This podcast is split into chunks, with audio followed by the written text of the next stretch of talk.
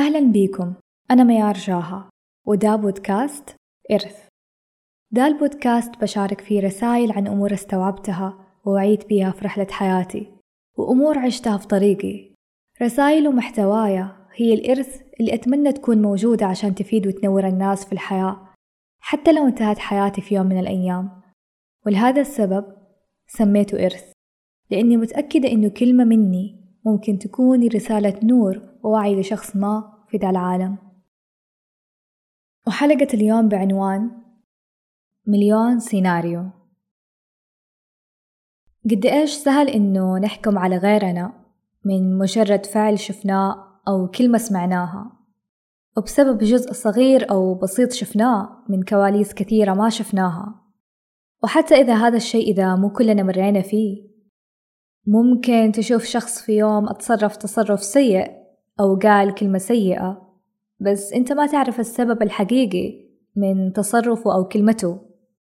هل كانت ردة فعل بسبب ألم بيمر بي ظروف صعبة أو تعب نفسي أو كانت وقتها مجرد زلة أو غلطة زي ما أي إنسان ممكن يغلط وغيرها؟ ممكن تشوف شخص في ذنب أو معصية بس أنت ما تعرف اللي في قلبه. هل هو مبتلى وبيجاهد وبيحاول في كل مرة؟ أو كان مجرد ذنب وندم وتاب بعدها؟ هل وهل؟ الاحتمالات كثيرة. ولو جلسنا نذكرها ما رح نخلص. ورح نعرف إنه ممكن يكون في مليون سيناريو غير اللي جاء في بالنا. وأحيانا كمان لما الشخص يتصرف أو يقول كلام ونجلس نتدخل في نيته إذا نيته طيبة أو خبيثة. إذا سوى الشي لله ولا رياء. ونتدخل في إيمان الشخص. هل هذا إيمانه ضعيف وحيدخل النار؟ هل هذا إيمانه قوي؟ ونجلس نحلل موقفه. هو أصلا سوى كذا عشان كذا. هو أصلا قال ذا الكلام عشان هذا السبب. هو قالها عشان تفكيره زي كذا. فينشغل الواحد في أمور ما له دخل فيها لدرجة يقدر يقرر مين في الجنة ومين في النار. أو يقرر هذا منافق أو هذا تقي أو هذا الشخص بطال ولعاب. وهذا الشخص لا كويس ومثالي وما في منه. ونتكلم عن الأشخاص وكأننا عارفين الحقيقة. وهذا الشيء منتشر بالذات في ال social media. بما إنه الشخص ممكن يقول كلمة أو يكتب كلام أو ينشر صورة أو فيديو في كم دقيقة فنجزم بحكمنا على الشخص من هذا الشيء اللي شفناه منه. وننسى إنه نحن شفنا شيء واحد بس ما شفنا أشياء كثيرة وراها.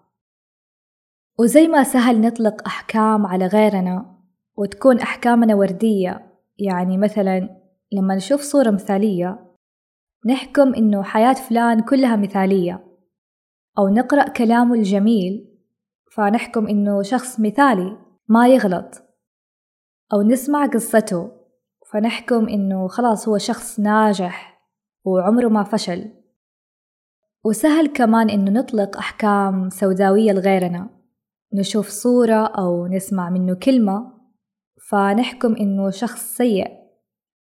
أو نشوف موقف ونحكم إنه شخص فاشل وغيرها.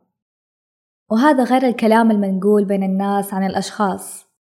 والأحكام اللي الواحد خلاص يجزم بيها ويصير ينقلها من شخص للثاني ويجلس يقنع الناس بيه وهو في الحقيقة ما يعرف غير شيء بسيط وما أعرف حتى إذا هذا الشيء اللي يعرفه صح أو غلط. بس سهولة الكلام وإطلاق الأحكام على غيرنا صار شيء يخوف لأنه ترى مو سهل إنك تتكلم في عرض غيرك أو تشوه سمعة غيرك بناء على مجرد فكرة في راسك أو نظرة أنت شايفها. لأنك أنت حتشوف شخص بمنظورك. وشخص ثاني حيشوفه بمنظور ثاني وشخص ثالث رح يشوفه بمنظور مختلف تماما. وهكذا كل واحد فينا أفكاره ورؤيته للأمور وللأشخاص تختلف مليون درجة عن الثاني. فحقيقي شيء يخوف إنك تحكم على شخص بشيء شفته أو موقف صار لك معاه وإنت ما تدري كيف كانت حالة هذا الإنسان أو ظروفه وقتها. وتخلي الحكم هذا هو حقيقته وتجلس تنشره للناس بناء على تفكير أو نظرة قد يختلف فيها مية شخص. وسهل علي أقول لك لا تحكم على غيرك والكلام سهل بس أعرف إنه أبدا ما هو بهذه السهولة. لأني أنا كمان حكمت على ناس من السوشيال ميديا ومن مواقف سريعة ولما قابلتهم على الحقيقة وعرفتهم عن قرب اتضح إنهم عكس اللي كانوا في بالي وتعلمت درس منهم. فهذه الحلقة ربتني أنا أولا قبل أي أحد ثاني. ويمكن أنت كمان قد صار لك هذا الشيء. كان عندك توقع أو نظرة لشخص ولما شفته بالحقيقة وتعاملت معاه اختلفت نظرتك له 180 درجة. طبعا نظرتك له إما تتغير لشيء إيجابي أو لشيء سلبي. وما أقول إنه الواحد ينتظر يقابل الناس عشان يتأكد إذا حكمه صح أو لا أو عشان تتغير نظرته عنهم. ترى مو شرط.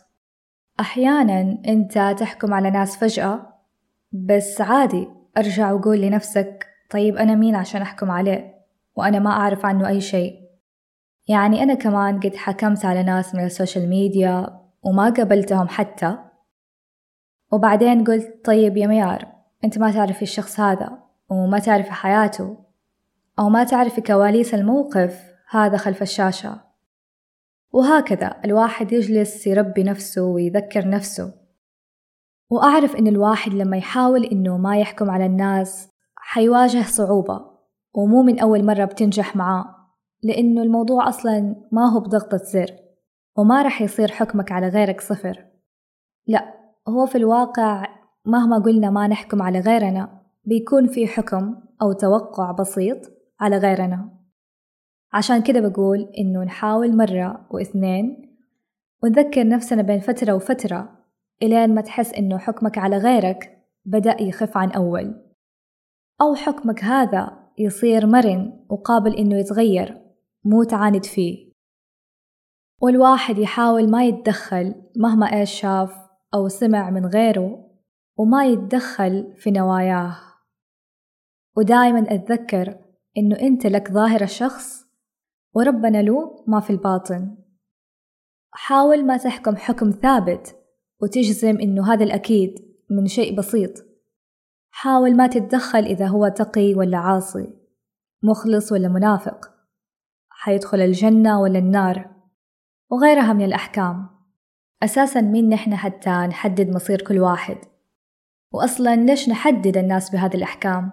يعني ما هو شغلنا. فالواحد يحاول يشغل نفسه بنفسه لأنه الشخص لما ينشغل بغيره فعرف إنه وصل لأقصى مراحل الفراغ. كل شخص فينا له طفولته ماضيه تحدياته مواقف وصعوبات عاشها في حياته. وإنت مو عايش معاه في نفس البيت. فما تعرف ما تعرف ليش هذا الشخص صار بهذا الشخص أو ليش قال كذا أو تصرف بهذا الشكل. وحتى وإن كنت معاه بنفس البيت أو كنت شخص من أهله أو من أصدقائه ترى عمرك ما حتعرف الأشياء اللي بتدور بداخل عقله وقلبه. وما حتعرف إيش اللي جالس يصير بداخله وفي حياته. كل واحد له جهاده وابتلاءه فما تعرف كيف الله كاتب رحلته في هذه الحياة. ومعرفتنا بهذه الأمور تساعدنا إنه نراعي غيرنا. ومهما إيش شفت أو إيش قالك الشخص عن نفسه أو عن حياته فأنت ما تعرف غير هذا الجزء البسيط منه. ووراء هذا الشخص مشاكل وأمور كثيرة ما تعرفها. يمكن يحكي لك عن مشكلة وأنت تعتبرها بسيطة بس وراها معاناة كبيرة. ممكن يقول لك عادي أنا تمام وتصدق إنه تمام. بس وراء أمور كثيرة تعبان فيها. ففعلا الحكم على الغير المفروض ما يكون بهذا السهولة. وكون عارف إنه نحن اللي بيدنا نخلي الناس مثالية ونحن كمان اللي نقدر نشردهم من المثالية. بمعنى كلنا بشر وعارفين إنه ما حد فينا كامل ومثالي. بس أنت اللي بيدك تختار كيف تشوف غيرك. هل حتشوفهم مثاليين رغم عدم كمالهم؟ أو حتشوفهم بطبيعتهم إنهم مجرد بشر؟ لا تتوقع إنه الشخص الناجح عمره ما فشل أو اللي بصحته عمره ما تعب أو الشغوف بشيء عمره ما فقد شغفه أو اللي بيسوي الشيء الصح عمره ما غلط وهكذا. كون إنه الشخص بيعمل أشياء جيدة لا يعني إنه ما بيغلط. وكون إنه بيغلط لا يعني إنه ما بيعمل أشياء جيدة. وكون إنه الشخص عنده جوانب جميلة لا يعني إنه ما عنده جوانب سيئة. وإذا عنده جوانب سيئة لا يعني إنه ما عنده جوانب جميلة. فمجرد تذكير إنه نحن فقط بشر. وبنعيش كل الجوانب في حياتنا. بنقع في الغلط مرات وبنسوي الصح وبنقع في الذنب مرات وبنرجع ونتوب. عندنا ذنوب وعندنا حسنات. عندنا عيوب وعندنا مميزات. فمو بسهولة إنك تاخذ حكم علي أو على الشخص وإنت ما شفت إلا جزء مني أو جزء منه. وهذا بالنسبة للناس اللي بتحكم على غيرها. أما بالنسبة للناس اللي بينحكم عليها فكيف تتصرف مع الأحكام اللي بيقولوها الناس وغيرها؟ ببساطة خليهم يحكموا باللي يحكموه. أنت ما تقدر تسكت كل شخص وتجلس تصحح لكل شخص. فاتركهم مشغولين بأحكامهم لك. لأنه لو تعودت تبرر كل شيء للناس رح تتعب. مو لازم تبرر كل أخطائك تصرفاتك والأشياء اللي تسويها والكلام اللي تقوله لأنه مو أي شيء أو أي شخص يستحق التبرير. وما أعرف إذا كثرة التبرير هذا ناتج عن رغبتنا الشديدة في الحصول على رضا الناس وقبولهم لنا. فنصير نبرر عشان نخلي الناس كلها تفهمنا صح ويكونوا راضين عننا. ما أقول إنه التبرير مو مهم هو أحيانا مهم لكن اللي يفرق هو لمين وعلى إيش. إذا لكل الناس مو مهم. إذا على كل صغيرة وكبيرة مو مهم. خذها مني. الشخص اللي يبغى يفهمك غلط لو إيش ما سويت وقلت راح يفهمك غلط ويشوفك غلط. والشخص اللي فعلا يبغى يفهمك ويشوفك بطريقة جيدة راح يحاول ينصت لك ويتفهمك ويحاول يشوفك بالطريقة الصح. ما يحتاج تثبت للناس إنك إنسان جيد. ما يحتاج تصحح صورتك لكل الناس لأنه مو كل الناس تبغى تشوفك بصورة حلوة. ما يحتاج تفهم كل الناس نيتك الطيبة لأنه مو كل الناس تبغى تفهمك. فإذا تبغى تشتري راحة بالك لا تتعب نفسك في التبريرات في تفسير كلامك وتصرفاتك وشرح نياتك وقصة حياتك بس عشان الناس يرضوا عنك. أتذكر في النهاية اللي يبغى يفهمك راح يتفهمك وإرضاء الناس غاية لا تدرك. في ناس حتسيء الظن بيك ورح تفهمك غلط وحتشوف فيك عيب وتعتبرك شخص سيء. وممكن حتى تخترع صورة أو قصة سيئة في عقلها بس عشان تتوافق مع نظرتهم السيئة. يعني لو إيش ما سويت ما راح يشوفوك بطريقة جيدة. وهذا كلامي من جانب إطلاقنا الأحكام بشكل عام أو الأحكام اللي تصدر مننا بسهولة وبسرعة سواء على الناس في ال social media أو مع الناس بشكل عام أو الغريبين اللي ما تعرفهم أو حتى الأشخاص اللي حولك وتعرفهم.